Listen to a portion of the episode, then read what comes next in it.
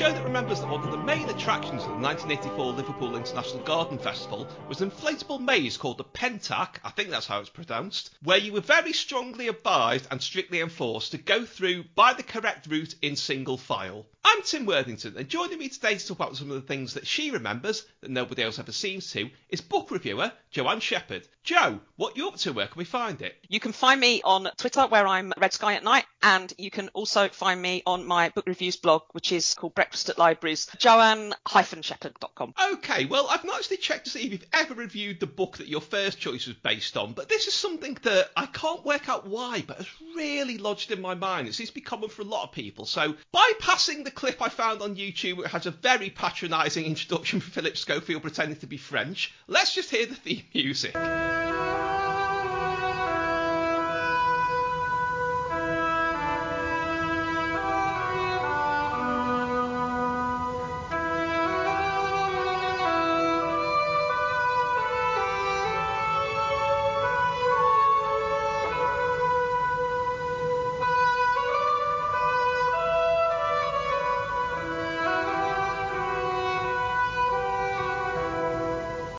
That was the theme from The December Rose, BBC One 1986, though I could have sworn it was earlier. Joe, what was this? The December Rose was one of those children's BBC drama series, one of the sort of grim Victorian ones. They seem to do a lot of those uh, sort of historical Yeah. drama series, but this was one of the kind of grittier ones. So it wasn't kind of bright, cheerful Edwardian stuff, uh, you know, the kind of E. Nesbit kind of thing. It was much more, I suppose, much more kind of Baker Street Boys, sort of grubby orphans, chimney sweeps. And the main character was a child chimney sweep called Barnacle, who I can't quite remember how it how he became embroiled in this kind of intriguing plot, but he ended up sort of being taken in by I think a bargeman who was played by that guy that looks a bit like John Virgo, Tony Haygarth, who was in a lot of kind of period dramas at the time. And what I remember about the December Rose was it being really quite bleak, quite creepy, quite grim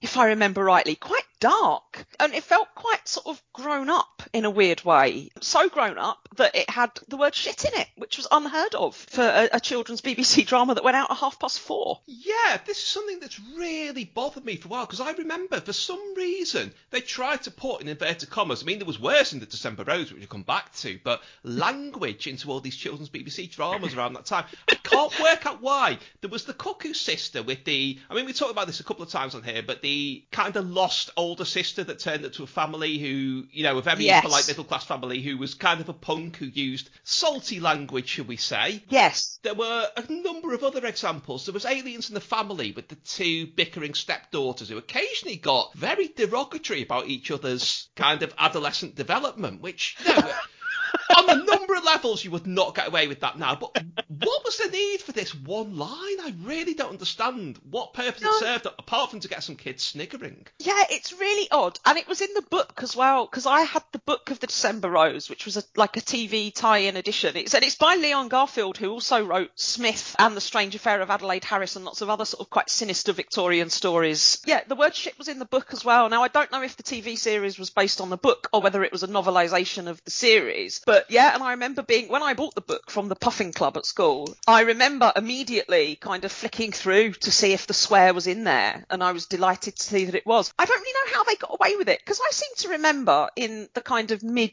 80s when this went out that shit was like quite a bad swear. It wasn't like bloody. It was like one of the worst swears I seem to remember. It was one that you'd have really got told off for if you'd said it at school or indeed at home. In fact, if I said it now at home, my mum would probably tell me off. So I don't really know. I mean, it was to me that was like a, post watershed swear even. So I don't really know how they got away with it. I did people complain?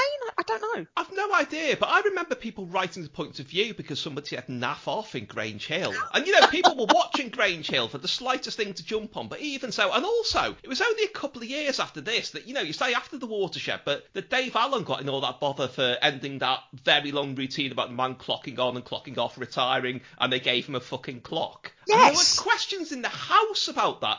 And, you know, famously, at the end of his next show, he didn't say good night and may your God go with you. He just said good night and walked off. You know, which is his way of responding to it, which is really really classy. But Yeah. how did they get away with this? I don't remember any controversy at all, or about the other kind of instances of it. I mean, go back a bit further, there were very disturbing things in a lot of these kind because they did, like you say, a lot of these kind of serials and things like the Moon Stallion were really quite unsuitable for kids. But in this, as well as the swearing, it opens with a weighted down body of a woman being dumped in. is it in the Thames? I can't remember. Yes. Yes, I think so. There was a lot of like there was murder in it. It was kind of in some ways a murder mystery, and I seem to remember that part of the plot. Now I'm quite hazy on the plot, but I seem to remember that part of the plot revolved around a kind of planned terrorist attack in the style of Joseph Conrad's The Secret Agent. It was extremely dark, and also I th- Barnacle and the character played by Tilly from House of Eliott, who was always a maid in all Victorian things for a years, popped up in everything like that. They were the only sort of children in it that I remember. It was mostly about adults and quite an adult storyline, and it was all sort of very gritty and grubby and bleak, and the sun was never out, and it was always like a bit damp and foggy. And literally, as Barnacle said, they were sailing down the river with horse shit because it was a the barge was carrying manure. Apparently, I don't know why. Um, I don't know why you would need to transport manure to anywhere. Really, I mean, that- you know, when everything was horse drawn, surely there was just manure everywhere. You didn't need to move it around. And when I think of it now, I was like, that was like a children's version of like Ripper Street or something. Like, it wasn't at all kind of cozy. It wasn't like the Box of Delights, which was spooky but cozy. It was quite frightening and quite threatening. And yet, the really weird thing is, I mean, the whole early history of BBC Video is a fascinating thing in itself. The stuff they chose to put out that, you know, nobody was going to buy, especially at those ridiculous prices. But there was a VHS and I think a Betamax as well of the December Rose, kind of edited into the movie format. But for the video release, they cut out the swearing and they Oh. cut out the opening scene. Now, how come they were suitable for, you know, the children's slot of the BBC? But, I mean, I know there was the whole thing about, you know, there had just been the video nasties thing, classification had just been brought in, nobody quite knew how to apply it, and then you get weird things like that Tom Baker Doctor Who, where because it was instructional criminal behaviour, they had to cut out somebody pushing a key through a door onto a newspaper and pulling it under. But why was this on video in the first place? I mean, I'm led to believe these were cut. I've never seen it because, you know, it goes for like oil baron prices these days. But why were they suddenly unsuitable when it came to video? Yeah, God knows, God knows. The other thing I remember about the swear was that, I mean, we all sort of talked about it the next day at school, and I fully expected this to be raised. I was like, right, surely someone will deal with this. I expected it to be raised either on points of view or even on the sort of kids version of points of view, take two, which I think Philip Schofield presented, didn't he? Because I do remember someone, some very, some very outraged child writing into points of view about a swear in another program, which was much more mild than the shit of the December Rose. I think it was bloody or bleeding or something like that. And that was in a, I think it was in a, there was a drama series about a kid who was a sort of tennis prodigy and whether he was go, going to oh, go on to Breakpoint. Yes, Yes, I and was they gonna do say Point bloody Break. in It it. Yes. Breakpoint, yes. And there was, they said bloody, and apparently twice bleeding as well. And a child, an angry child, wrote in to take two about that. And Philip Schofield had to like apologise to a ten-year-old who was horrified that they'd said bloody on Breakpoint. So yeah, but nobody, I don't remember anyone writing in about the December Rose. Maybe they did. I don't know. Well, there's two very interesting things about the credits list for this. I mean, you know, a real top draw cast you got in this. You mentioned Tony Haygarth. There was Bill Wallace, Ian Hogg, Patrick Malahide, Judy Yes. Cornwell, all kinds of people like that. But Barnacle's played by Courtney Roper Knight, who was one of those child actors that, you know, they're everywhere for a couple of years. I mean, he was Yes. in Hardwick House. He was the South African pupil in that. He was in Henry's Leg, that children's ITV comedy Oh, thriller. yes, Henry's Leg, Leg. And he was forever being youth in the bill and casualty and so on. and then disappeared. And I I assume it's just they get to, you know, 16, 17 and think this isn't really what I wanted to do. I'm off to study engineering or whatever. But you do wonder what happened to all of them. You do wonder what happened to them. I remember him in, I think he was in the broom cupboard with Schofield and sort of, or one, or on another children's BBC program maybe where he was sort of interviewed about the December Rose. And he was incredibly, um, I remember sitting there with my mum and she was going, she said, oh, that's a precocious kid, isn't it? Because he was very, he was incredibly kind of confident and, and effusive about everything and, you know, super, super confident. But no, I don't remember, I do remember, now you've reminded me about Henry's Leg, I do remember him being in that. But I don't remember him being in anything else. I do remember that when he played Barnacle, he, he was actually much too big to be a child chimney Yeah. sweep because he was about like 14 or something. And in reality, I think the children that they sent up chimneys for reasons of practicality were, you know, they were sort of seven, which is bleak, isn't it? But yeah, he was much, much too big. There was no way that kid would have fitted up a chimney with any ease anyway. But yeah, I don't remember him being anything else either. He gets trapped in the chimney in Hardwick House as well, so maybe that's like a theme to his. That was his specialty in Spotlight, was being in like, chimneys. You But know, I- fitting I- chimneys anymore, lad. You're no good to us now.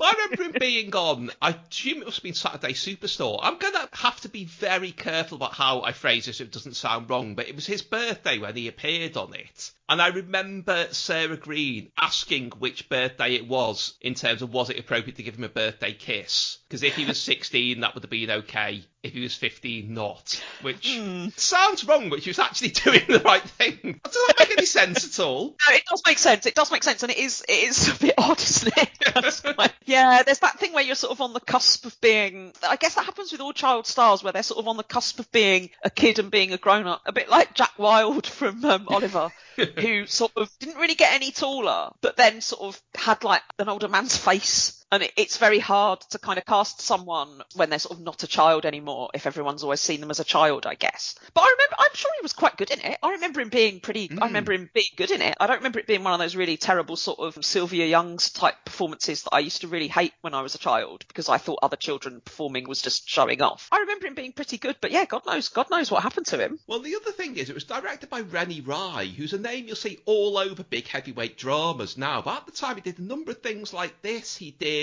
The Box of Delights, all these serials around that time. He also did the weird when children's BBC for a couple of years did ghost stories at Christmas for children, and he did Ghost in the Water. I can't remember if he did The Bells of Astercote or not, but it's interesting that you know he started out doing this and has now become one of the biggest TV directors there is. And at no point did someone say, "Hmm, you had the word shit in a children's serial. We can't have you doing Lewis or whatever it is." Maybe that was why he became. Maybe that was why he ended up doing heavy. Yeah, that is it. That's probably why he ended up doing heavyweight dramas, wasn't it? It's like you, if you can't resist putting the word shit into things, we're just going to have to put you on grown-up television. Okay, we're moving on to your next choice now, which is something that disturbed children in the 80s for altogether different reasons. Right, chaps. Intelligence Wallace tell us damn Colorado is ready for another push. Hopes to establish forward positions in potato fields here, here, and here. It'll cost a pretty penny if those spud bashers ever get through. Means your potato crop's a cropper. It's crunch time for crisps, bang goes your mash, and you've certainly had your chips. Voracious blighter, your Johnny Colorado. However, cove's not difficult to spot. Less than half an inch long, black and yellow stripes running front to back. Not to be confused with our chaps, or ladybugs. We've got the airports, docks, and that sort of thing covered, but what we really need is more lookouts in shops and homes. So if you spot suspect Colorado beetle, but like him, march him off to your nearest police station. Come on, chaps. If you want to earn your stripes, keep your eyes peeled for the Colorado. Okay, that was a public information film warning of the dangers of the Colorado beetle. Joe, why have I put this here? The Colorado potato beetle was an invasive species of beetle from, I assume, from Colorado that seemed to be invading Britain in the early 80s. I think it was like about the size of a thumbnail. It was a sort of little kind of yellow and brown striped thing, if I remember rightly. But we were led to believe that if one of these beetles made it onto made it onto British soil, not only would it decimate, not only would the potato crop be gone and we'd never have chips again, we were also sort of led to believe, as I remember it, that Britain would just become a, a horrendous kind of post-apocalyptic dust bowl, like something out of Cormac McCarthy's The Road. I genuinely was terrified at the prospect of one of one of these beetles making it into Britain. I don't know whether in my head it's all just kind of linked up with the fact that around that time there was an awful lot of television around and I'm sort of conflating the, the end of the world in my head with this fairly unfrightening looking beetle. But yeah, and I don't know. I mean, I don't know. Did any ever get here? I've never sort of. I don't think I knew anyone who'd ever seen one. Whenever we found, a, like, whenever I was a kid, I was the sort of kid that used to like lifting up a rock in the garden and seeing what things were crawling around underneath it. And whenever I found sort of an interesting beetle or anything, my dad would always say, "Oh, it's not, it's not, it's not striped, is it? It's not, it's not a Colorado potato beetle because if it is, um, but I never found one, thank God. I, I'd probably never have recovered from the trauma. Well, my main memory of first being aware of them is it was the kind of thing you'd see where, you know, when you went to kind of like nature reserves for a day out, the kind of places you didn't want to go to, and then the visitor Yeah. centre, there'd be like a poster on the wall in the background with a big drawing of a Colorado beetle Yes, saying, yes. if you see one, call this number. Like you, I was constantly looking out for them. Uh, There were a lot of things around. I think it's the thing of, in those days, there was less caution about messages that were sent out to adults about the idea that children might see them as well. You know, there were things like, these be rabies public information films during children's programs without really explaining what it was. There was the whole panic about giant hogweed, which memorably Bob Fischer talked about and looks unfamiliar, where, you know, this plant was like going to march up your drive and attack you. All kinds of things. I mean, you think of how frightened people were of quicksand. Yeah, and and I- that's I was- different. There weren't really warnings about quicksand, but the message is just conveyed in completely the wrong way. It made it sound like the Colorado beetle was going to get you. Yes, completely. I was I was terrified of them. I thought that we would all starve if the Colorado potato beetle got here. Now, I mean, this beetle must. I, I understand that it must be a problem and that it wrecks potato crops, but I mean, if it's from Colorado, they have potatoes in Colorado. Surely it can't be that much of a problem. People must have. There's no shortage of potatoes in this day and age. There was no shortage of potatoes in the 80s. It was most of what I remember eating was potatoes in the 80s, to be honest. So I don't understand how they were ever causing enough of a problem to be worthy of that much alarm. And you're right that they were, you know, it was one of those things that it was often that the posters were quite alarming. And I, I might, I'm probably remembering this wrong, but I'm sure this can't be right. But in my head, I think that you were supposed to literally take it to the police if you found one.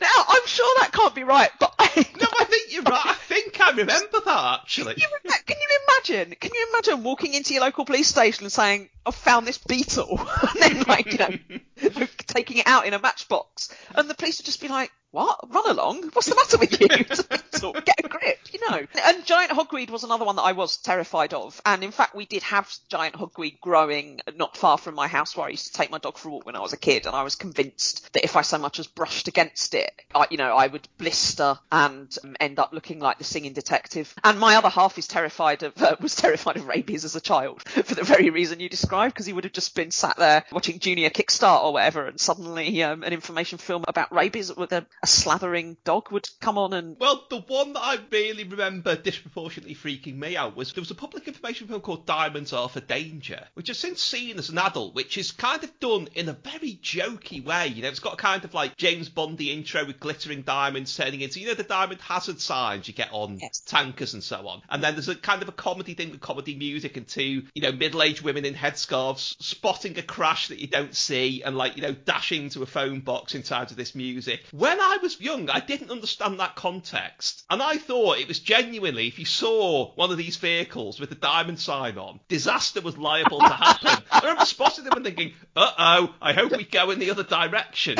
You know, because you, you know we grew up with the Cold War was around, James Bond films were constantly on TV. Everything was about a secret organisation that might be transporting dangerous matter yes, in broad daylight. But yeah, that, I think that's what I thought it was. That you know there were these supervillains carting toxic material around, planning to unleash it from these big tankers. Well, I definitely thought when I try and sort of explain this to people younger than me, they look at me as if I'm an idiot. But I definitely remember as a child the the kind of constant threat of imminent disaster just being around at all times. I don't know how anyone sort of my age got through their childhood without sort of a, a a serious anxiety problem because every I just remember, I remember John Craven talking about the doomsday clock on Newsround and stuff like that. And one of my set books when I was about 12 or 13 at secondary school was Z for Zachariah, which is a really bleak Really? Yes. Really, really grim. Really, and, and also, and we watched the TV adaptation, which is really not suitable for kids at all. Anthony Andrews is in it full frontal nude for a start, uh, and sort of people with radiation sickness, and you know, people's hair falling out, and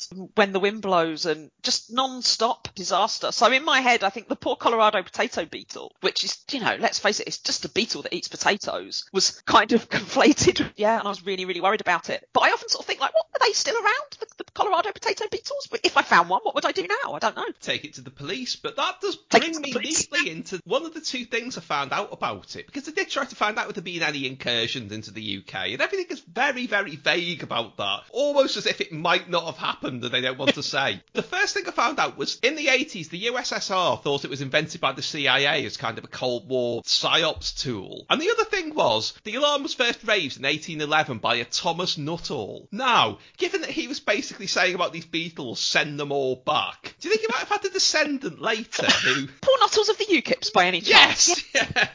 I, I, I doubt he'd be very keen on the Colorado Beetle because you know his lobby were kind of very fond of telling us, you know, in the event of a No Deal Brexit, what would be the matter? We could all eat potatoes, and that destroys his argument right there. but I do have to say though that all this paranoia that we had in the 80s has been kind of made a mockery of by the past year when you know everyone was expecting everything to break down and things become a feral society, and it didn't happen. And one thing I've noticed is throughout the whole of Twitter's existence, if something so much has happened as like Jeremy Corbyn was photographed holding up a Starbucks cup, somebody would say OMG threads in all seriousness and post an image of you know the opening caption of threads, not the spider spinning the web, which is the actual scary bit, but just the letters over Sheffield. But they, for some reason, they've stopped mentioning that. Isn't that strange? Yes. Yeah. Almost yeah. like there's no currency in them for scaring other people anymore. the arguments have been very much undermined, I think. Okay, we're moving on to your next choice now, which involves somebody who I'm sure in his own way was very desperately concerned about the Colorado beetle, probably as a menace and for its survival in its own right.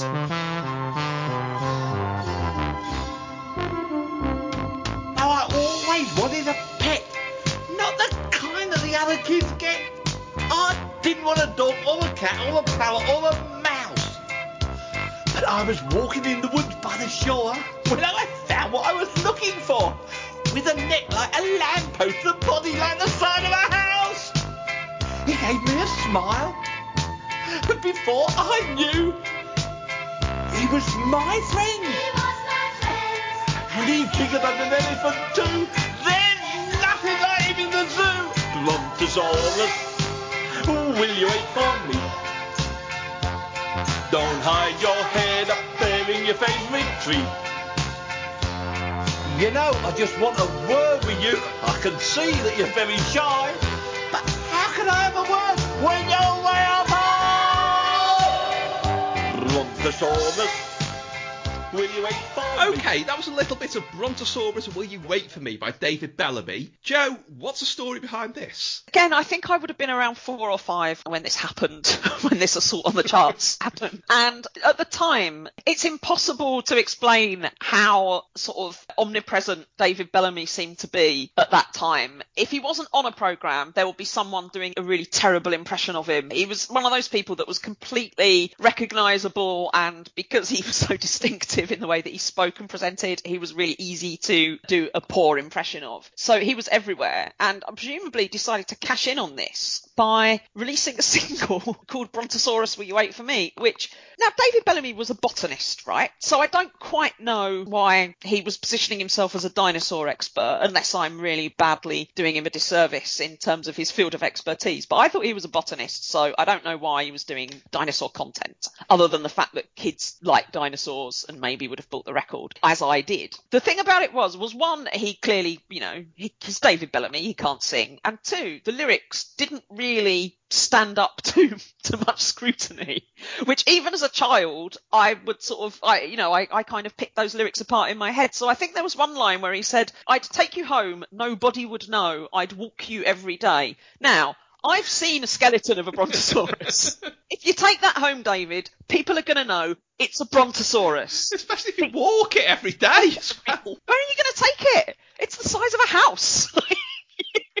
like it- it'd be like it'd be like taking a bungalow for a walk. You can't take it for a walk, David. I assume it never made the top forty. No, it I got number. But I, bought 88. it. I was, I mean, I was eighty-eight. Not bad, not bad considering how terrible it was. And the B-side was just a spoken word thing about, I think, about Stegosauruses, where he just reeled off some some Stegosaurus facts, if I remember rightly. Well, all I've been able to find out about it was it came out in 1980. It was on MD Records. It seems to be MD Records' only release, which is really weird. I mean, even you normally would expect one or two other singles on a label that just did a novelty single. But no, it's just that. It was written by Mike Croft and Chris Croft, about whom I could find out nothing other than the same year they did the Dinosaur record, which is an album of children's songs on the dinosaur theme, which included their re-recording of this with their vocals on. So wait, was did that come after Bellamy or before Bellamy? And did, was Bellamy's a cover version? Well, it was released afterwards, and I have some oh. suspicions about the backstory behind the Bellamy thing because it wasn't long after on Tiswas, Lenny Henry did War Will We Tweets, which was a very big thing. It was a, his Bellamy impression, sort of mm. singing a song with lots of R's and W's in it. To his credit, I remember distinctly, I would love to see this again.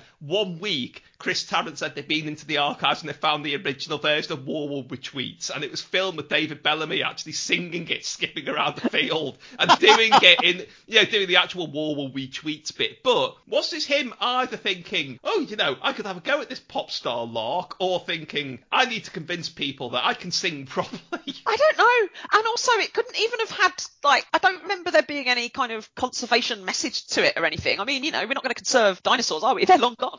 So, yeah, I don't remember it having any sort of purpose other than perhaps to make like say either for David Bellamy to convince people that he could sing, and if so, it didn't work, or just to make him a few quid, and I suspect that didn't work either. But I do remember him performing it. I saw him perform it on I think Blue Peter, and in my memory of this, he's wearing an orange boiler suit. Why? But I again, possibly I've remembered that wrong, but it's quite a clear memory. Why would he have been wearing that? It's not Guantanamo Bay. Just like what? I've got a faint recollection. Wasn't he arrested around that time for being too green on a protest? Something like that. It might be the mass trespass thing or something, but it was definitely he went to prison for his beliefs for a day or something. Oh, he was arrested for something, wasn't he? Yes, maybe that was maybe that was the orange boiler suit. Satire. He was making a political point. Yeah, seems unlikely, but I well, you can never you never know with Bellamy, do you? He was a bit of a law unto himself, as I remember rightly. In his later years, he became a climate change denier, which is really disappointing. This was something that used to happen a lot more in those days. Was that people would make a record just because they were on TV, and it would be a novelty thing, and they wouldn't care. He famously, there's that terrible "Dance with Me" that Reginald Bosanquet, the newsreader, did, which is him exhorting ladies in a spoken word fashion to come up and dance with him, not for any untoward purpose, just because he loves the dancing. And he he can't sing, he just says it. But that won Kenny Everett's bottom 30, the world's worst records in the world in 1980. And Kenny Everett had him on the show and said, you know, what made you do that? And he really just said, well, I was asked to make a record and thought it'd be fun to see how one was made. And that was all the motivation. Whereas now, everyone on the TV that does a record, it has to be serious, has to be showing their sensitive singer-songwriter side, and they're surprised when nobody buys it. Yeah, I'd, I'd much rather the, the Bosanquet approach, to be honest, if, if celebrities are going to make records. I do remember Eddie the Eagle having a record, which Fly, was Eddie, really- fly! Yeah, it's dreadful. As you say, maybe it is. Maybe that was the thing with Bellamy. He just wanted to see how a record was made. I imagine he was a curious sort of man. Perhaps he just wanted a, a shot at it. I don't know. like you say, he was everywhere. I mean, there were endless series of things like Bellamy's Backyard Safari or variations on that, usually where he'd be miniaturised for special effects and very badly superimposed in front of a millipede. Saying, whoa, it's coming too close. yes, I'd completely forgotten about that. I'd completely forgotten about like the miniature Bellamy. Honey, I Shrunk the Bellamy. I'd completely forgotten about that. Well, this sort of person that you just don't get now. Experts aren't allowed to be like him or Heinz Wolff or anything. I think in those days they just shoved people in front of the camera and said, do your bit. Yeah, I agree. And Heinz Wolff is a good example. And also, I, Magnus Pyke always used to look really dishevelled, didn't he? He'd sort of have like a, you know, he always looked a right state. But I like that. I like more eccentrics on my television. Bellamy was the kind of celebrity that was ubiquitous enough to be featured in a Beano cartoon. Like he would have a little guest slot in the Beano. Yeah, he was that big. He was everywhere. He was on everything. Well, I'm fairly certain he never made the cameo appearance of your next choice, which it took me a long time to find anything to play in this, but I did find something, so here we go.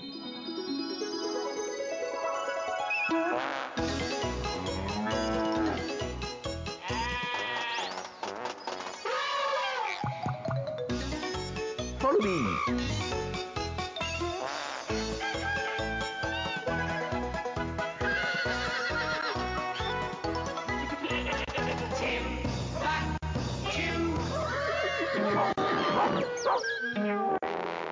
Okay, I had no idea that existed. That's a theme from a 1990s animated adaptation of Roger Hargreaves' Timbuctoo books, narrated by Ronnie Corbett. Joe, it's not the cartoon you're talking about, is it? No, it's the books. Obviously, Roger Hargreaves, massive Mr. Men franchise, hugely successful on everything. I had, you know, loads of books, merchandise everywhere, still popular today. But he also had the Little Miss books, which are a bit rubbish, let's be honest, not as good. He'd given up a little bit, I think. But then when he really started just phoning it in was with the Timbuctoo series, which were similar format to Mr. Men books, small, white, cheaply produced, I would imagine, certainly cheaply drawn, and each character was and this is where it gets quite weird because each character was ostensibly an animal, but kind of not really. The one I particularly remember, which I think was the only one that I actually had, was Buzz, who was kind of a bee, but then like not really a bee. So a kind of, if you can imagine a bee-based Mr. Man, that was kind of what Buzz was.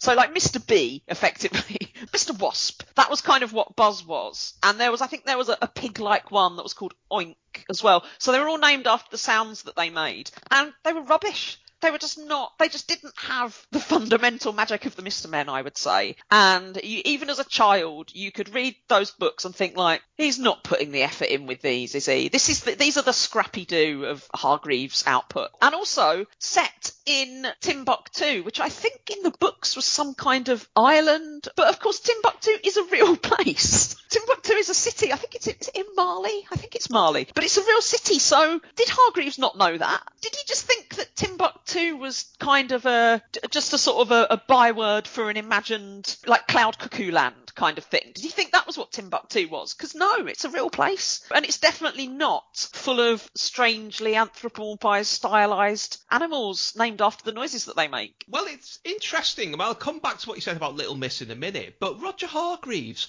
never seemed to be satisfied with the Mr. Men being as big as they were, because this wasn't, they weren't the only additional series he tried. There were things like there was Roundy and Squarey, which were a bit more educational. There was John Mouse, who I had a few books of, who was a bit kind of more, I hesitate to say this, but a bit kind of more literate and satirical. You know, he would have kind of adventures that commented on the state of the world and so on. He was a very well dressed mouse with Mr. Men's shoes on. I had forgotten about John Mouse, but now I do remember John Mouse, and I think I had a John Mouse book or two. So I do remember John Mouse, much better than the Timbuctoo series, which were dreadful. And there was, he tried to do books about the worm from Mr. Men and so on, but it's just people never took to it. I remember when Timbuctoo was launched, I think it was in 78, 79, and there was a big blaze of publicity. I remember there being a newspaper feature about it. Somebody read out to me where it said there was going to be a cartoon of it made by the same people who did the Mr. Men cartoon, and that never happened. And yet, it's completely disappeared. I mean, Little Miss has survived, but I do remember the reception being at the time. People get quite angry when you remember this now, but it's just how the world was that kind of attempts to redo things for girls were seen even by girls as a bit patronising in those days. I remember the response to She-Ra, at least in our household initially being, that's stupid, why can't girls like He-Man? And the, Yeah. the Little Miss was a bit like that as well, but they've become a bit more accepted over time. Accepted sounds wrong, people love them, but you know what I mean? It,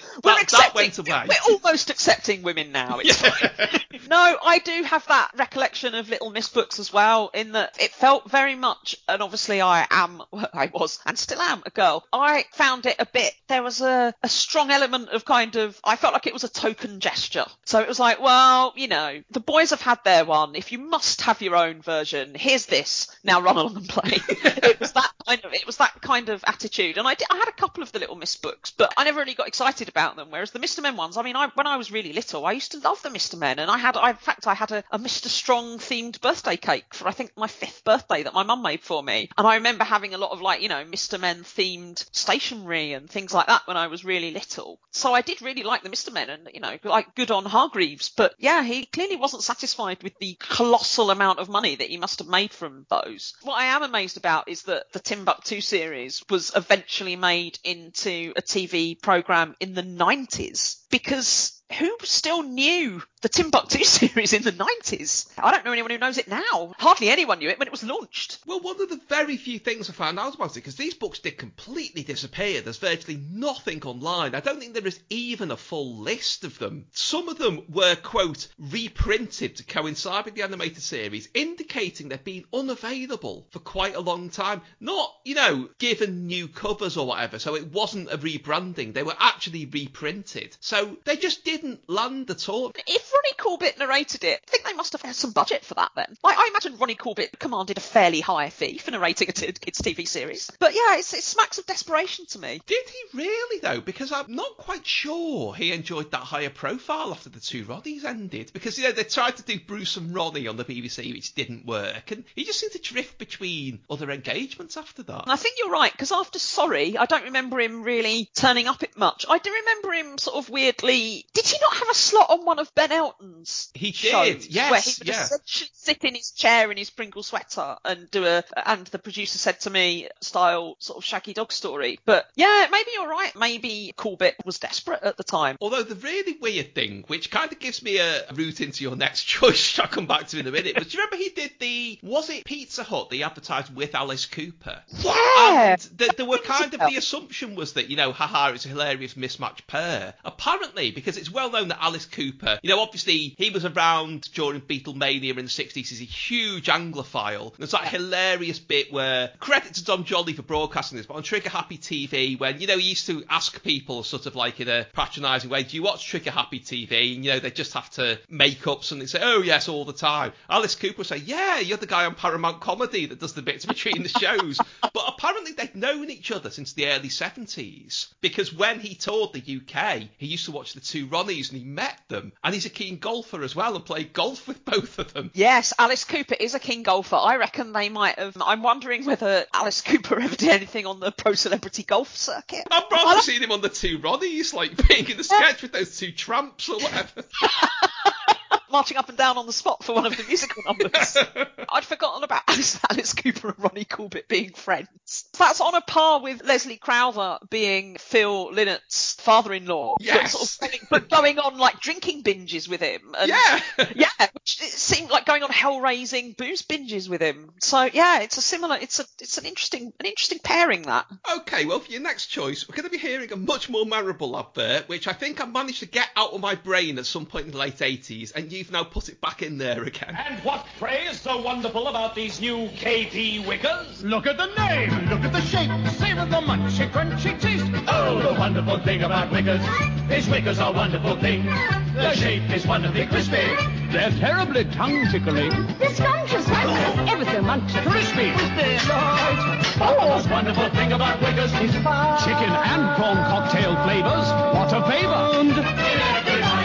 Okay, no prize for spotting that was an advert for KP Wickers, sung to the tune of the wonderful thing about Tiggers. Joe, what were they? Wickers were crisps, and they were sort of looked a bit like a kind of larger scale Shreddie, I would say. They were sort of a, a lattice work crisp, hence the name Wicker. I mean, they probably came in loads of flavours, but the only flavour that I remember them coming in was the chicken flavour, which was the chickeniest chicken thing I've ever ever tasted. Now, like, so a crisp, a chicken crisp now is usually kind of a seasoned roast chicken, sort of very kind of savoury, seasoned, salty, maybe a, a hint of sage, like a sort of a crispy roast chicken skin flavour. Not so with KP Wickers, because they were more like a more an artificial chicken, I would say. but but somehow, like it was so chickeny, it almost kind of transcended chicken. And I, I'm guessing that the reason no crisps taste like that now is probably because it was flavouring was made illegal, probably. But they were the chickeniest thing ever. So a bit like if you were to eat a spoonful of neat Batchelors chicken Cup-a-Soup, What you dry. mean if you were to eat it? So when when we've all done that, when we've all taken a spoonful of dry Cup-a-Soup powder, it was sort of on a par with that, but more so, definitely more so. Or maybe the sort of the, the chickeny stuff in the bottom, like the powder in the bottom that you get left in the bottom of a pot noodle, but an old pot noodle when they were much sort of saltier and stronger tasting. Probably really really bad for you, but they were my favourite crisps. I wasn't a massive crisp fan as a child, but I used to enjoy a pack of KP Wickers in my lunchbox, and I would give anything to find any food that recreated that sort of essence of chicken that you used to get from a KP Wicker. Well, they didn't last very long, which is weird. I mean, the only other flavour I remember was prawn cocktail, which is a flavour that kind of it disappeared off the map by the mid 80s. And there are all kinds of conspiracy theories that it was a, you know, it was an EU thing, blah, blah, blah. I think people just didn't like prawn cocktail. but the main thing I remember is this advert where just hearing the song alone doesn't do it justice. It's no singing or dancing thing with what looks like Michael Staniforth as a kind of off-brand jester, you know, not Timothy Claypole. It's non-copyright. The colours are different. Can't tell if it's him or not, because if it's him, he shaved his beard off. That would make sense getting him in to kind of add that bootleg rent-a-ghost authenticity to these crisps. But they were everywhere for a very brief period of time and then disappeared. Maybe it was the thing about the flavouring because it was really, really strong. Really, really strong. Also, I find it odd that they were called Wickers because sort of crisps at the time, especially crisps kind of like with, you know, wacky advertising sort of aimed at kids, which I assume if there was a rent a ghost element to it, it would have been. And the Disney theme song, I suppose, as well. Like Wickers is a really dull name. It's a very dull thing to name a crisp after. I mean, like at the time, crisps were like discos, hula hoops, wicker. That's like your nan's linen basket, isn't it? It's it's sort of it's your posh neighbour's conserv. It's sort of Terry and June's conservatory furniture, wicker. It's not like an exciting snack food. So I found the wicker thing, and also inexplicably not advertised by Alan Whicker. Why would you not get Whicker to advertise that? Yes, he could have gone to Ashby de la Zouch on a kind of like travel thing and discovered the natives eating them. exactly. It would have been brilliant. Wickers would still be around if that idea had ever come to fruition. I don't remember the prawn cocktail ones, but no, I mean, sort of apart from skips, I don't. I, as you say, prawn cocktail never really seemed to take off, and also crucially doesn't taste anything like prawn cocktail. But yeah, the, the chickeniness of Wickers, I don't know how they achieved it. There's an Ivor Cutler song or poem where he asks a waiter to bring him some bicarbonate chicken. yes. And I always, whenever I hear it, I always think, oh, I bet that would taste like Wickers. It was magic. It was like the sort of thing that Heston Blumenthal would spend hours in his kitchen slash laboratory trying to create and would never manage to do it. It was kind of the thing around then. Of they must have just discovered the technology that allowed them to do extruded maize snacks, which I suppose is what you should really call them. And it must have been in the wake of Monster Munch being such a runaway success. But you got all kinds of things like I remember being very fond of the. Obviously, I would be, but the Marvel crisps were around them, which is like there's a Spider-Man, which is basically Monster Munch, but his mask, Captain America, do which is his those, yeah. shield, but you know Monster Munch style. Things like piglets, which Piglets? really very odd. Yeah, piglets. Piglets were another crisp that I like because I'm not that keen on potato crisps. I mean, I don't hate. No one hates crisps, do they? But I would always favour a cheaply produced puffed maize snack over a kind of proper potato crisp. So in my head, piglets were like a kind of. They were kind of very perfect little kind of puffed pigs, a bit like a crisp version of the pigs from Pass the Pigs. so sort of very small and quite perfectly formed, kind of hollow pigs. I mean, they probably weren't like that at all. They were probably terrible. I don't remember what they tasted like, but I do remember having them in my lunch. And I also remember crisps that were supposed to be pizza flavoured, which were called Bitzer Pizza, which is a terrible name because unless you pronounce pizza in a really weird way, it doesn't rhyme. That annoyed me, even at the time. And also, the odd thing about those was that pizza flavoured crisps, at the time, as far as I was concerned, a pizza, it probably had a French bread base. it was probably frozen. And it probably just had cheese and tomato on it. So the idea of crisps sort of having flavours of different pizza toppings, I don't think I knew there were any other pizza toppings when I was that little. A lot of interesting maize snacks around that time. I probably wouldn't have been allowed the Spider-Man ones because they were probably, the presence of Spider-Man on the pack probably made them like, you know, a couple of pence more expensive than, a, than, a less, than an unbranded crisp. So like my mum would been like, you're just paying extra for the label. You're not, we're not having those. Well, Bits of Pizza, of course, were advertised with an animated advert to the tune of Bits and Pieces by the Dave Clark Five, as in I'm in pieces for Bits of Pizza, which actually referenced the fact they were made by walkers throughout the song, which is really, really weird when you think about it. Kids wouldn't have cared about that; they would have just liked Bits of Pizza. But isn't it funny that whenever Dave Clark is on BBC Four going on about how he invented the '60s and how he was bigger than all four Beatles combined, it's just nobody mentions him now. So he doesn't mention Bits of Pizza as one of his achievements, does he? Yeah, no, it's funny how he doesn't mention that. The other thing he never mentions is the fact that he used to play table tennis against my dad at a youth club in Tottenham in the late sort of late fifties. Did he have to win? I'm wondering. See, my dad is very much a man who he doesn't have to win, but he sort of usually did win things. he was very, very good at sport and had a number of kind of little trophies for his youth club table tennis days. So I imagine Dave Clark probably hated him for that reason. This is explaining a lot now. It all stems from that. That's where the Dave Clark inferiority complex comes from. Well, I'm going to have to really, really really convolutedly dial back to the start of this and mention Michael Staniforth again, because obviously around the time your next choice was made, he was all over children's BBC. He wasn't in this though, so it's the worst link I've ever done. But anyway, I'm there now, so there.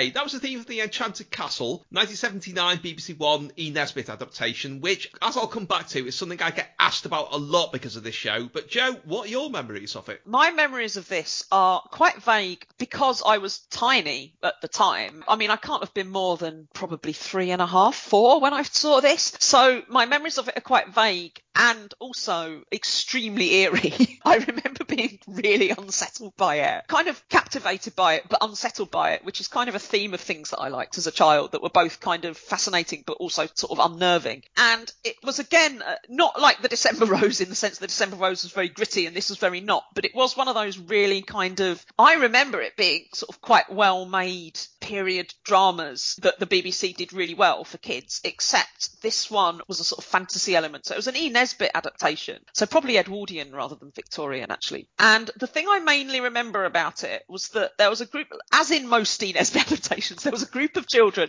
group of very posh kids in sort of pinafores and shorts and plus fours who got involved in some sort of magic. And I think there was a, a wish making element. So it was essentially five children in it, but without the cute little Psammead thing. And they would be able to make wishes invariably with moderately frightening consequences. The bits I remember were statues coming to life, always terrifying. I also remember some sort of human figures that I think were kind of made out of old clothes that had come to life. I think they were called the Ugly Wugglies that were really, really frightening, properly scary. And the whole thing just having that sort of weird, dreamlike, hauntological kind of feel to it that's stayed with me, that stayed with me until now for the next 42 years. That's how much of an impression it made on me because I really was really fascinated by it and it was very, very creepy. Well, yeah, I only have very hazy memories of it from the time because I didn't tend to like anything with, you know, well behaved children in. It just didn't seem to really register with me for some reason. You know, bear in mind around this time the Just Williams series was on ITV. so, oh, you know, Oh, that kind of thing was coming in. Marmalade Atkins was on the horizon. But since I started doing Looks Unfamiliar, the thing I get asked about the most, it's overtaken Interceptor, it's overtaken Captain Zep Space Detective, is people just messaging me randomly on Twitter or whatever saying, I can't remember the name of this program I saw where there were these people called the Ugly Wugglies with sort of cardboard faces and was terrified of it. And it doesn't matter how many times I answer that, they just keep coming. Nobody's identified that film that I saw a couple of times on German cable TV in the 90s. It took ages to get a copy of Orion that Mitch Benn talked about. All kinds of things like that. Garner no response, but this is just, it just keeps it somehow an entire generation haunted by it and don't know what it is. Yeah, it's weird that people don't know what it is because it took me, it, I'll be honest, it took me a while to find out what it was. It was only really when the internet was invented that I was able to investigate exactly what this program was. Because I remembered the program, I remember the program quite clearly, but I don't think I remembered what it was called. I just remembered those key scenes from it. And probably when I, you know, first had access to the internet in the kind of late 90s, I would have spent ages like searching for, I would have spent ages asking Jeeves what was that TV series with the ugly wugglies in it. Yeah, I think it's weird that people don't remember, they remember those moments from it, but they don't remember the sort of what the actual premise of the program was. And even I'm quite hazy on that. I don't know, I can't rem- quite remember how the children, and I've read the book as well, and I can't quite remember remember even from the book, and I think the TV series was a bit different from the book anyway, but I can't quite remember how the wishes were granted or how the children even stumbled across this kind of wish granting system at all.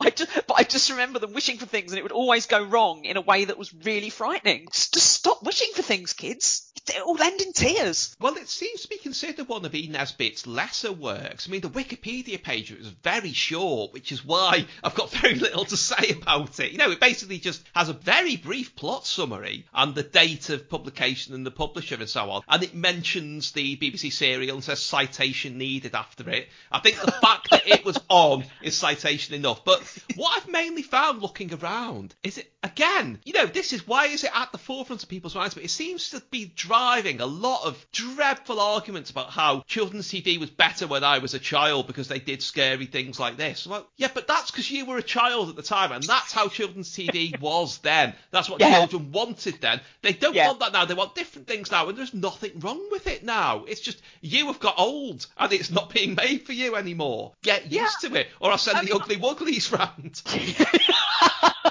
God, please not that. Anything, anything but the ugly uglies. I think um, because I haven't got kids of my own, so I don't really know what kids' TV is like these days. So I don't really have that kind of sense of things were better on TV when I was a child. I just remember almost all children's television of that kind, certainly all kind of children's drama from when I was a child, being a bit frightening. Now I don't know whether that's just because I was watching things when I was a bit too young, because I was tiny when I watched The Enchanted Castle, and you and I have discussed before The Strange Affair of Adelaide Harris, which I was also terrified by. And I could also, I was probably would have been about three or four when I saw that as well. But I do remember everything being terrified. But perhaps children now are just more well balanced. Perhaps they just don't want to be kind of, perhaps they don't just want to sit gripped by fear all the time. Well, one possible thing, that, you know, because I tend to think about these things a bit more analytically than people going for clickbait articles, which I know sounds a bit arrogant, but it's also true. But Yeah. I think it's because in those days, children's television wasn't really allowed to explore issues. It was always like headline news, even long before the Zammo thing. If Grange Hill was going to have a storyline about domestic abuse or something, and people say, you can't do this. And so they had to kind of teach children about the world in different ways, but I suppose with short, sharp shocks, which is why everyone remembers things like, well, not the Colorado Beetle, because that wasn't trying to warn them, things like the, you know, the Frisbee substation public information film. Again, Grange Hill, that kid who fell off, was it a supermarket that they climbed up in one of the early series? You know, that sort of thing. Well, like the December Rose, like the shocks in that, it doesn't really go that far into the whole exploitation of the children that's behind the whole storyline in that. Yes. It just kind of paints it as this is bad because these things happen around it. And Yes. I wonder if it was that, if it was just a different way of approaching communicating things to children. Yeah, and I think with that kind of with the Enchanted Castle as well, and also Five Children It, which obviously came much later, but it is that kind of wish granting thing. It is a kind of cautionary tale, isn't it? It is that sort of it's literally be careful what you wish for. So I think there is a message there somehow. Maybe people just wanted to terrify children. I don't know. Maybe it was that simple. But I think I do think you're right. There weren't many, like you say, the the issues at the heart of things were not necessarily would kind of become a background rather than the key point of the drama. The other thing about Enchanted Castle was I think it was one of those ones where, again, a theme in all. Nesbit adaptations, because the Treasure Seekers is like this as well, and the Railway Children to a lesser extent actually, is that they were always kind of the kids always sort of seemed to think that they were poor and that needed. They were often wishing sort of more money. Like the Treasure Seekers, their whole thing is, oh, oh dear, we don't have any money, so we must make some money for father. And it's like you live in like a four-story townhouse in Lewisham. you, you, you've got.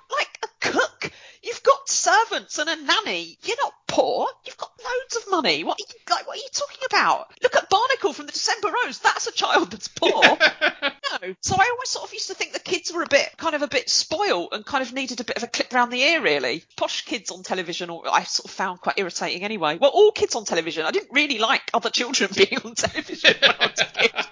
I didn't really want to watch. I used to hate anything that had sort of children doing the presenting, or I used to hate things where stage school children would be kind of allowed to present things in a sort of over enunciated, overly precocious way. I just thought they were showing off and needed to be taken down a peg or two. Just dreadful. I didn't want to see any prodigies on my television. I also used to hate it on things like Blue Peter or other kind of factual children's programming where they would feature a child who had like a really amazing hobby. Like it would be, yeah, so I'm a child rock climber, or I do carriage racing, like when they were 10 and they'd show them getting ready, or scuba diving. And I'd sort of think, how come you're allowed to do this?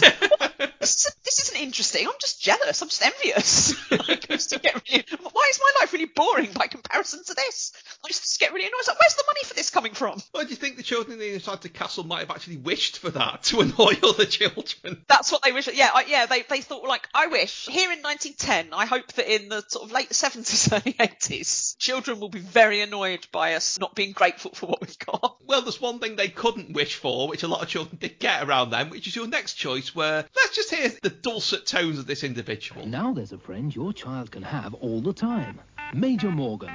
By matching any of the colours, numbers, symbols, or letters to the keyboard, they can play many of the tunes they know and love. Get in step with Major Morgan, and making music becomes child's play. Major Morgan from Play School. Okay, you might have thought that was a stylophone. It was actually the lovely, lovely sounds made by Major Morgan, the electronic organ. Joe, who was he? Major Morgan was a musical toy as well, I mean musical in the loosest sense for kids, which was kind of like a handheld, I think he was a sort of bandsman, like a kind of band leader, like a brass band leader. And in his stomach, he had a sort of touch panel, like a, a kind of a fairly crude touch panel with the musical notes on. And in order to play a tune, you would touch the musical notes. But crucially, the idea was that you would play kind of uh, tunes that were presumably all in the public domain, but you would slide a kind of code card into Major Morgan and then follow a kind of key along the top. There's, I'm explaining this very badly, but that's because it was very complicated.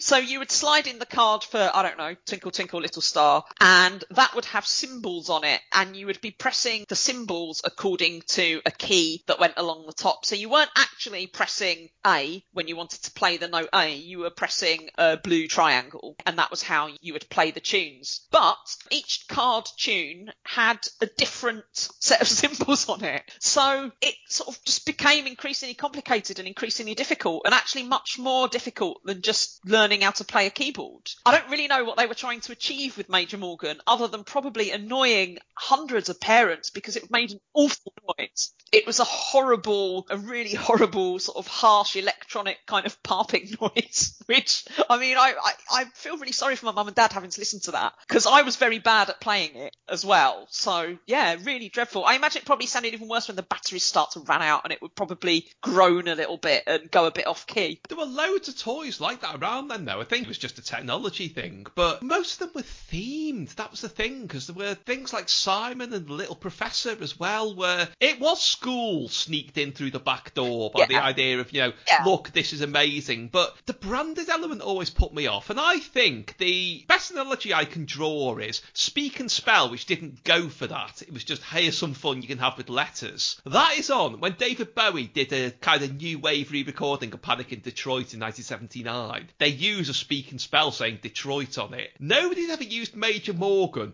unless Radiohead have like got one out and gone, oh, do you not see? Do you? Ah, it's satire, which is possible, but that to me, it doesn't say it all. I don't know what I'm talking about, but that's No, that's how it's I- always presented itself to me. it was like a cross between so it was awful to listen to and at the time i really enjoyed playing with it but in retrospect it was awful to listen to and even harder to master because it was like a cross between a stylophone and an enigma machine basically it was incredibly complicated to play and it made a horrible noise and was sort of shaped like an old man like little professor was which in itself is a bit weird i had little professor too which was just a calculator on which you could only do the sums it asked you to do.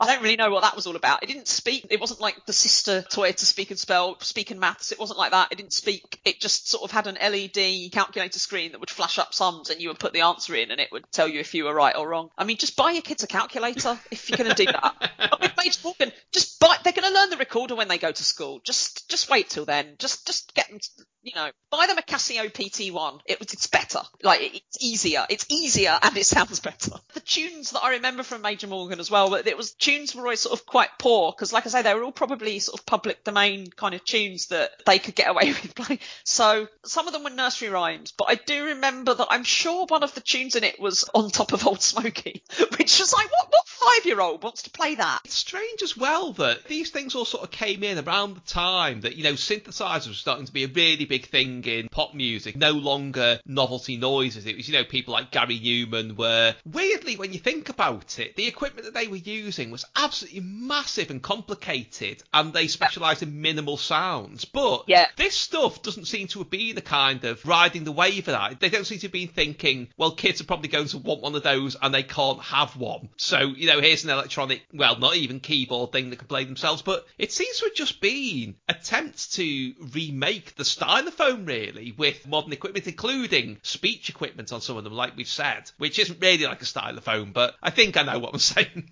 Yeah, and with and the speech would always be like the speech on Speak and Spell and Speak and Maths was that really horrible electronic American voice that a bit like a bit like the voice on Sparky the Magic Piano that's a bit like sort of unnerving in itself. I think it was just that it was almost as if kids have always had like toy musical instruments, haven't they? You know, but I think it was just a kind of it's like we can do things electronically now, therefore we will. Hill. Children love electronic things, so let's just make everything electronic and have the word electronic in the title of the toy as well, and have the electronic element of it as a real kind of selling point. There were a lot of things like that, and they all made horrible noises, like just dreadful. And you are right about them all either being designed to look like old men or having male voices. Yeah, none of them were women. Little Professor particularly was a very elderly man, and also like was teaching maths that was frankly well below the pay grade and level of expertise of a professor, I would say, because it's kind of infant school maths. I don't really know what was meant to appeal to kids about that, but I mean, you know, I I had Little Professor and I had Major Morgan, and I do remember enjoying playing with Major Morgan. It's only really in retrospect that it was terrible. So maybe there's something in that. Maybe kids do like to be taught things by old men. Maybe that's why Bellamy was so popular. Well, I've got a faint recollection. Did they do a little Professor S or something for girls, for kind of like a Little Miss kind of thing? I've just got a vague recollection of that. That I can't find anything to back that up, but I seem to remember that No, happening. I'm getting kind of flashbacks now you've said that. Maybe they did. I wonder why my parents didn't buy me that one. I won't, I wonder why I got the old man version. Mm, I'm going to look into that. There wasn't a Majorette Morgan though, so there wasn't a Majorette Morgan. Also, I, Majorettes were awful. I didn't like Majorette. Girls at my school who were in the Majorettes, I had no time for them. Okay, well, coming on to your last choice now, which is something else that I imagine if your reaction was anything like mine, you've got no time for either. Elaine Paige is on BBC Two in a quarter of an hour in the concert at the Royal Albert Hall, which completed her first UK tour. Here on BBC One in half an hour, we shall relive the royal tour of Japan, where the Prince and Princess of Wales were welcomed as most honoured guests. And now Okay, no idea what I will have put there because at the time of recording, I could not find a single trace of this anywhere, but it has haunted my memory ever since. Joe, Wilderness Road, please can you talk about it instead? I'm not surprised there are no clips of Wilderness Road because nobody would ever want to see Wilderness Road again. Wilderness Road was possibly not only the most depressing sitcom I've ever seen, but also just the least funny. I think that's why I remember it. There were other depressing sitcoms. I remember a lot of sitcoms being really depressing from sort of my childhood. Only When I Laugh, depressing. Shelley, depressing. Open All Hours, depressing. Miserable people, bleak. Everyone sort of looks like they need a bath most of the time. I don't know. Everyone looks like they probably smell a bit. Wilderness Road was all of those things, but crucially also not funny. Like not funny at all and, and didn't really even seem to make any sense in the setup. It was about a couple of blokes who were called Cage and Moon. I mean, I think they were just sort of unemployed, unemployed layabouts, really. That was the kind of the implication. I think they lived either in or above a really horrible pub. And they just sort of spent all their time in the pub drinking and looking like they needed a good shower. And their friend was a stripper, also, you know, sort of a, a pub stripper as well. So quite low rent. I think they were kind of bothered by local villains at one time. So I think I remember the Gary Olsen from 2.4 Children, I think was in it, maybe as one of the villains. And I remember one of Cage and Moon, I can't remember which one was Cage and which one was Moon, was played by Robin Driscoll, who only ever sort of seems to crop up in really tiny parts in things. Things. I think he was in Mr. Bean quite a lot. Whenever he did crop up in a tiny part on something, me and my mum and my brother would all point to the screen and say, "Oh look, it's mate." Because in Wilderness Road, he called the other character mate all the time, but, but really overpronounced it in a way that, like, nobody who calls people mate, like I call people mate all the time, but you don't really over enunciate it. You call people mate, you don't call them mate in a really weird RP kind of way. That's the main thing that anyone remember that my family remember about Wilderness Road is just that, just that Robin Driscoll, just that it was depressing, and that Robin Driscoll called everyone mate in a really irritating way. It's inexplicably bad, inexplicably. Well, the main thing I remember is because it was on in 1986, I think, on BBC One, and I remember thinking, "Oh, that's going to be good," because it was written by Bob Goody, who is a name who's kind of disappeared. He used to be on things like Dear Heart, the BBC Two teen sketch show, and so on. But he was also originally he was Mel Smith's first double act partner, and they had a children's ITV series called Smith and Goody. And whenever I mention that, people around my age, there's always someone that goes, "Oh my God, I used to love that. I've not thought of it from that day to this." Smith and Goody, that what little has resurfaced of it, I've seen it was really good, genuinely really good. It was Mel Smith trying to, I think it was ostensibly to encourage reading, but through humour and sketches, and you know, it was Mel Smith tailoring his comedy down for children, so it was Yeah. going to be great, whatever. And I remember thinking, Yeah. oh, this is written by Bob Goody, it's going to be really good. And it felt like it had no jokes in, and like you say, it was really depressing. What's really weird is, in the 80s, you got a load of these depressing sitcoms. I mean, not just things like this and Bread, Comrade Dad, which was about the Russian invasion of Britain with George Cole.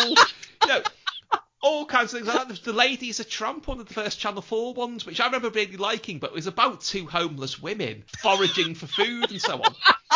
The one that kind of bucked that trend, which is completely forgotten, is the only reason I remember this was because it was set in Liverpool, but there was a sitcom called Help, which had, I think, was it Stephen McGann and Jake Abraham, and can't remember the third guy's name, but it was a deliberate reaction to the way, well, things like Bread and the Boys and the Black stuff, you know, with such a bleak, unrelenting view of life, that they were three guys on the dole who were constantly looking for work, looking to try and get out of it, looking to better themselves. You know, there's a continual gag about one of them read a broadsheet newspaper ostentatiously when he saw people reading, ironically, what happened a couple of years later, The Sun and things like that. And it was trying to be aspirational's the wrong word because you weren't really watching it aspiring to be them, but it was about, it was upbeat, it was positive. They were looking at a way forward in life. Yeah, And that's they- the one that's been forgotten. It went on for about three series, I think, and that's the one that's been forgotten. That is so weird to me. It's almost like people, well, I say people want to be depressed, but judging by the fact nobody talks about Wilderness Road, maybe they didn't want to be that depressed.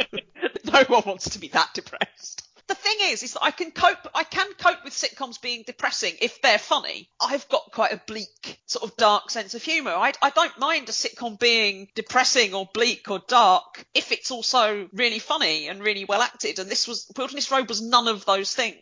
It was almost like a sort of sitcom that you would kind of dream in a kind of weird, like you'd wake up in the morning and think, oh my god, I had a really weird dream last night that there was a sitcom about two kind of people that just didn't really do anything, and one of them called his friend mate all the time, and it was everyone was really grubby. Like that's the sort. It was like that. It was just inexplicably awful, really, really dreadful. It's interesting what you say about the aspirational scout sitcom being the one that no one remembers. That's probably considerably more sort of people actually looking for work. Clearly, is a lot more aligned to most people's experience of that time than just sort of still living with your mum in your 30s and committing benefit fraud like they did in Bread. or being lost three million years into deep space. It's weird Yeah. that that's the sitcom of the 80s has really Yeah. resonated. Yeah, that's yeah. I I don't quite know why that. I think with Wilderness Road, someone must have commissioned it, watched it, and thought, yeah, yeah, this will do. Like who? Who was that? Who watched Wilderness Road and thought, yeah, this will take off? I don't know. I, it was just, it was almost as if it had been put on for a bet. Well, I would quite like to see an episode again. One episode, I've got to stress that, because, you know, we, we remember these things, we think how unfunny they were, but I think of how much stuff that I have seen, particularly when BBC Three was a really active concern. You know, they did do some great shows, but, you know, the half six slot on Radio 4 can be very guilty of this. Stuff that goes out where you would would think at some point somebody would have said, hang on, there are no jokes in this. but it still gets hyped. It's all over social media. Things that are treated like the next big thing, and there's horrible, insulting, patronising viral campaigns about things. And then nobody remembers them. Yeah, I, I mean, I, I'd be interesting to know how Wilderness Road was kind of advertised and trailed at the time because it was. I mean, I the fact that we settled down to watch it, me, my mum, and my brother settled down to watch it, suggests that we must have thought it was going to be worth a try, you know. so I imagine it must have been sort of, it must have been kind of touted as something that was could be quite good, and it wasn't. It very much wasn't. Very much wasn't. They do seem to have dropped it quite quickly though, which sadly that doesn't make it like. I can never remember the name of this, but there was an Edward Woodward sitcom in I think about 1985, very early in the year on the BBC, and they'd obviously made a Christmas special at the same time as they made the series, and it bombed. And like. Come December that year in the Radio Times double issue, nobody remembered that it had existed, but there was a big spread of all the stars of the BBC over Christmas, and it had Edward Woodward in it, and they asked him some very non-committal quote, not about the programme or what was in it, but about what he was doing for Christmas. so I think they were onto Wilderness Road from early on enough not to get into that trap. I can't. The thought of watching Wilderness Road at Christmas would be enough. Would be enough to finish anyone off. Honestly, there could be nothing worse than that. That would be the most depressing Christmas of all time. It would be worse than an EastEnders Christmas episode. I also remember, which I think was a bit later on, but there was that weird one with Karl Howman as Death. Oh, oh, Mulberry! Yes, Mulberry. yeah. It was like, oh, this is quite whimsical. And this cheeky chappy who used to be in Brushstrokes is kind of thawing the, the stony heart of this old woman. Oh, but also he's death, so he's got to kill her. Like, hang on. what? What's going on? That was bleak and dep- well, not as depressing. I mean, everyone kind of looked like clean in it, and it like wasn't always really dingy, and all the sets weren't brown. But yeah, still quite grim, if I remember correctly. And yet, at the time, people would have had you believe that it was the late night Sunday slot on ITV where everything was noisy and vulgar and depressing. And uh, I'm sorry, the New Statesman had nothing on any of these things. yeah, no, absolutely. I yeah, really, yeah. If I talk any more about Wilderness Road, I'll just, I will just have to go away and just put my head in a gas oven. To be honest. well, that's fair enough. Do you think you've ever seen, actually seen a more depressing sitcom, especially in more recent years? I'll have a look for one. I'll have a look and see if I can find anything that would be more depressing than that. And I, I can't. I can't imagine that there ever is. Well, whatever it is, please don't choose it next time you're on. Joe, it's been brilliant. Thank you. Thank you very much. It's been a pleasure.